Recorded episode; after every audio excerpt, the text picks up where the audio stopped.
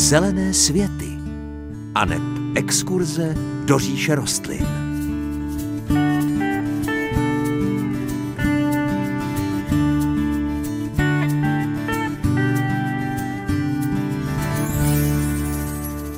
Pěkné páteční dopoledne.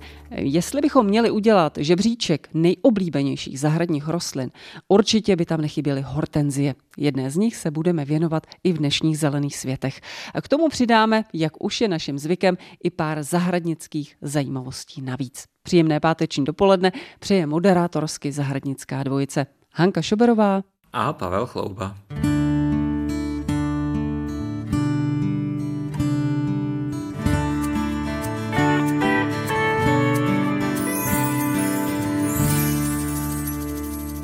A zase ty hortenzie. Pavle, už se usmíváme. To je téma, kterému se věnujeme poměrně často, ale neustále se nás naši posluchači na hortenzie ptají. A co si budeme povídat, je to jedna z vůbec nejoblíbenějších rostlin.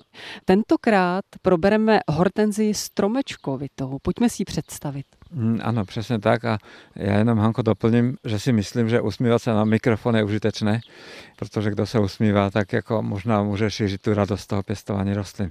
I z hortenzie stromečkovité. Hortenzie stromečkovitá byla donedávna známa jenom v jediné formě, to byla odrůda, která má moc hezké jméno, eh, jmenuje se Anabel. To slovo Anabel eh, vzniklo vlastně kombinací dvou slov, hortenzie stromečkovitá ve své botanické podobě je totiž rostlina, která je velmi nevzhledná. Je taková úplně obyčejná, řídka. Nikdo by si tu botanickou formu nikdy nevšiml na to, že by si dal na zahradu. A někdy v 70. letech eh, ve Spojených státech amerických, odkud tato hortenzie pochází, tak u města N, píše se to ANN, Anna, byla objevena nádherná forma, která místo těch střapatých řídkých květů měla krásné květy kulatého tvaru. No a protože to bylo u města N, tak dostala jméno N a Bell. A to Bell znamená z angličtiny krásná, takže jako krásná N. Je to taková slovní hříčka, ale docela dobře vyjadřuje původ té rostliny. Hortenzie stromečkovitá kultivára Anabel byla docela často používaná už eh, v 90. letech u nás. Je to moc hezká věc, která je spolehlivá, kvete na nových výhonech. Je to jedna z nejjednodušších hortenzí na pěstování s tím by měl každý začít, pokud se hortenzie pěstuje, tak právě s touhletou. Dlouhou dobu to vypadalo tak, že zůstane jediná, ale potom se začaly objevovat eh, nové odrůdy, které byly ještě o něco zajímavější.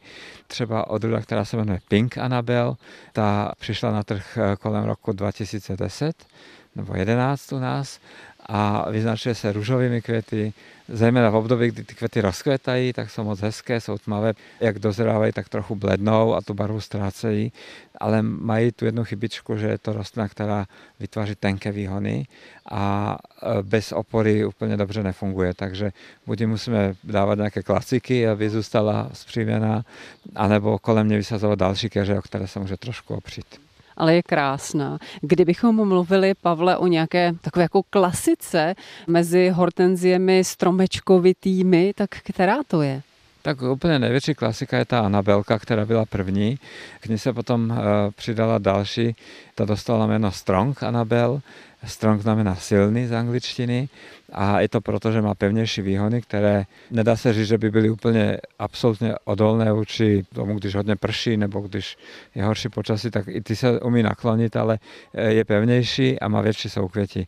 Takže to je odrůda, která trošku tu klasickou anabelku nahrazuje, protože každý, kdo může, tak si dává samozřejmě ty rostliny, které mají tyto vlastnosti o něco lepší. Máte tu jednu, která má takovou no krásně zelenou barvu, bude se ještě měnit? To je velmi zajímavá odruda. Když se nad ní nakloníme, tak vidíme, že v těch zelených eh, kvících uprostřed jsou takové malinké fialkové lupinky. To je odruda, která se jmenuje Lime Ricky. Je trošku nižšího vzrůstu, ale ne úplně o moc. Eh, liší se zejména tím, že to jsou květi není až tak moc kulaté, spíše ploché. A ano, bude se měnit, eh, z té zelené barvy se vyvine barva bílá, ale ten efekt té zelené barvy nějakou dobu trvá a řekl bych, že je velmi výrazný a mě tato rostlina právě proto moc baví, protože vlastně do té zahrady přináší takovou jinou zelenou, která není úplně běžná. Mě baví obecně hortenzie stromečkovité. Jednak krásně vypadají, jednak ta údržba. Nejsou tak náročné, přece jenom s těmi velkolistými já občas bojuji. Tak pojďme ještě přidat jednu odrůdu, Pavla, na závěr. Tak možná bychom, Hanko, mohli změnit odrůdu z řady tzv. Candy Bell eh, hortenzií. Oni jsou dvě eh, velmi podobné, myslím, že z jedné šlechtitelské dílny. Jedna se jmenuje Marshmallow a druhá se jmenuje Bubblegum. Obě tyto hortenzie se vyznačují tím, že mají pevné stonky, pevné výhony, které nesou poměrně velké květy. Ta marshmallow je slabonce růžová, ale to je opravdu tak slabonký odstín, že jenom o jednu nebo o dvě stupnice je silnější než bílá barva a odrůda bubblegum je eh, velmi podobného tvaru i vlastnosti, ale ta růžová eh, je o něco více vyvinutá. Mám radost, vždycky se tak usmívám, protože hortenzie jsou krásné a do našich zahrad patří. Tak si jejich pěstování i jejich krásu náležitě užijte.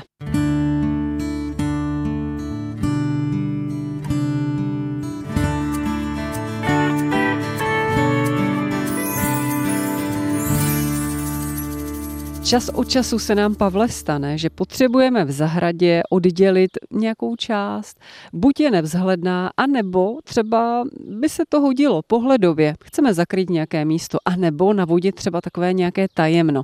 My se s tím hodně setkáváme na těch zahraničních zahradách. Mám pocit, že my to ještě úplně neumíme. No, přesně tak, Hanko. Ono někdy ta situace nastane, že to potřebujeme a kolikrát eh, bychom to potřebovali, ani o tom nevíme. Eh, některé zahrady, které jsou veliké, tak je docela těžké, anebo někdy i na penízky drahé tu zahradu udělat eh, za krátkou dobu tak, aby to bylo celé hezké a utulné. A potom existuje tato možnost použít nějaký přetělovací systém a v jedné velké zahradě si vytvořit třeba dvě nebo tři zahrady menší a díky tomuto rozdělení těch zahrad eh, můžeme ty dvě třetiny nechat zatím být třeba jenom s trávníkem anebo s nějakou jednoduchou výsadbou a tu poslední část si trošku šlechtit a dělat si tak, jak už bychom chtěli, aby to vypadalo. A to jsou věci, které dávají obrovské možnosti těm zahradníkům, ale opravdu obrovské možnosti, jak tvořit tu zahradu a neumíme je dobře využít, takže proto se dneska bavíme o této věci. No ale teď bude taková ta zásadní otázka naši posluchači se jistě ptají, no čím oddělit kus zahrady eh, nějakým dřevěným plotem nebo rostlinami? Čím ideálně?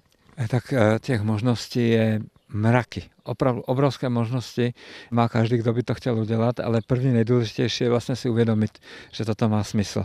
Na rozdělení zahrady se běžně používají živé ploty.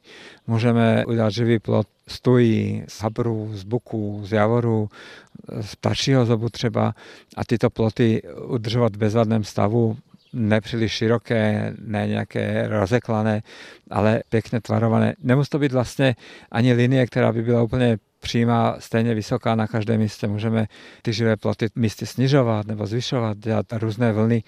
Ty možnosti pro tu tvorbu jsou obrovské. Eh, můžeme na živé ploty, které by nebyly úplně tvarované, třeba použít rostliny borůvek Můžeme předělit zahradu eh, jedným velkým borůvkovým záhonem, který, když bude mít pár let, tak naroste do výšky kolem 1,80 m. Nebyl by to stříhaný živý plot, byl by volně rostoucí, ale byl by užitkový, bylo by to přece nádherné. Také můžeme použít eh, vysoké druhy okrasných trav, které fungují vlastně nám sezóně, protože zjara se musí seříznout, takže dubnu jako živý plod nefungují, ale na konci června už 100% ano.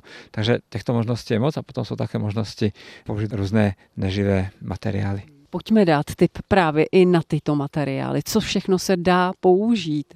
Protože v tom zahraničí skutečně tam mám pocit, že využijí úplně všechno a vypadá to nádherně.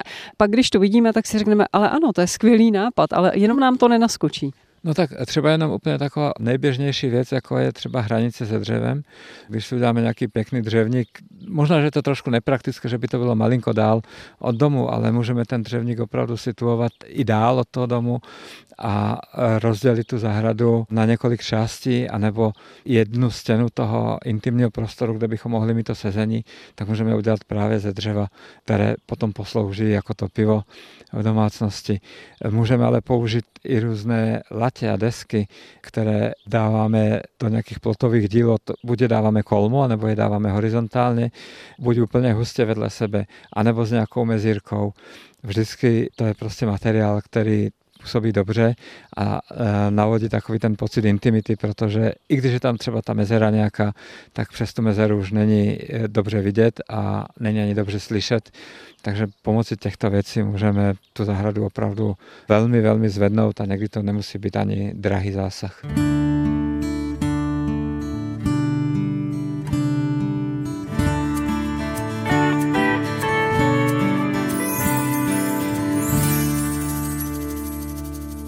Na Expo Floriádě se nacházíme v velkém skleníku. Pavle, tady je jedna inspirace za druhou, jedno téma za druhým, ale my zůstaneme u falenopsisů, tentokrát ale trošičku z jiného úhlu pohledu.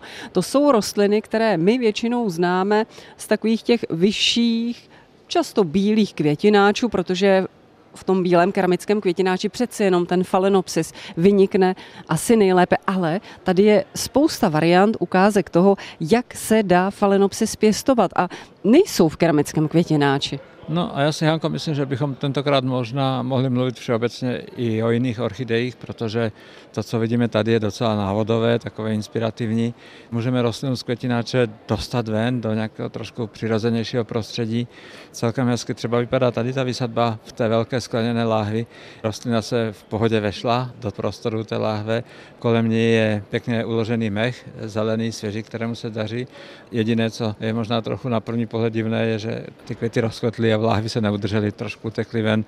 A zase na druhou stranu máme blízký pohled na ty květy, nemusíme na ně koukat přes to sklo a také to není úplně k zahození. Ale těch metod pěstování orchidejí nebo spíše toho doaranžování bych řekl, je celá řada a myslím si, že by si vybrali jak pěstitele orchidejí v moderním bytě, minimalistickém, tak spíše v takovém tom přírodním stylu, kde by se trošku imitovalo tak, jak by tyto rostliny mohly teoreticky růst třeba někde v lese, v divočině.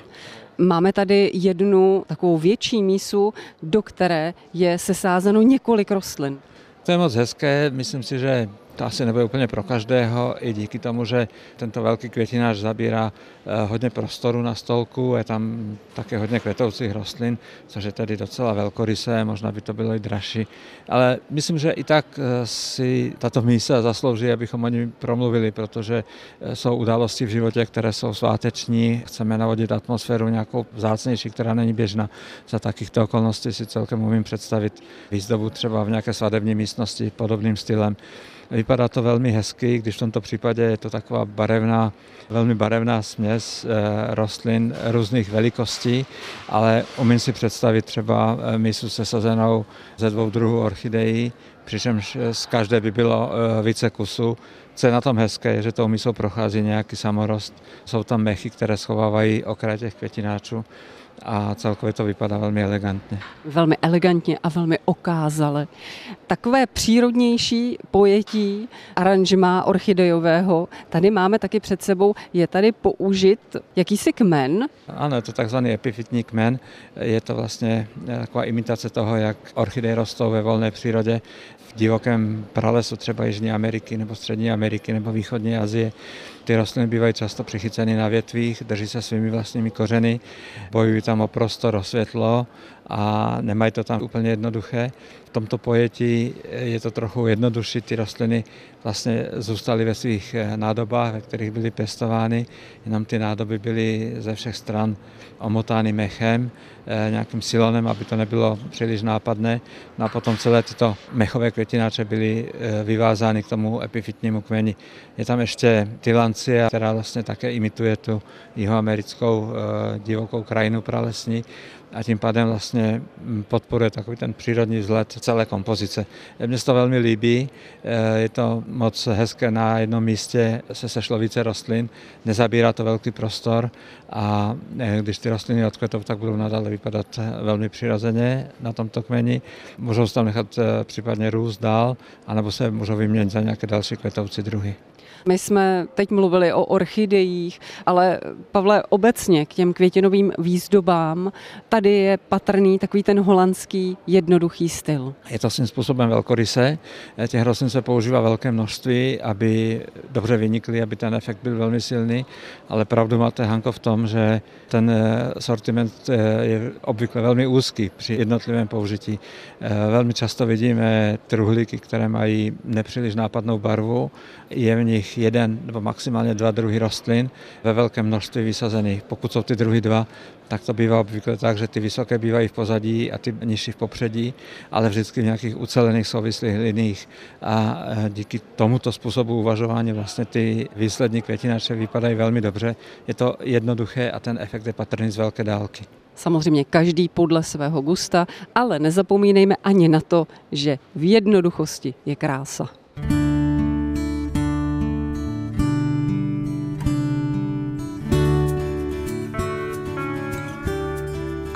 Už je z dnešních zelených světů všechno. Ještě připomenu adresy, jakými se s námi spojit. Můžete buď psát na český rozhlas u Třílvů 1 370 01 České Budějovice, možná pro vás bude jednodušší e-mail zelené svety zavináč cb.rozhlas.cz anebo zatelefonujte na 22 155 44 33. To je náš rozhlasový záznamník, na který můžete nadiktovat svůj dotaz. Příjemnější a veselější život s rostlinami vám od mikrofonu Zelených světů pro dnešek přejí Hanka Šuberová a Pavel Chlouba.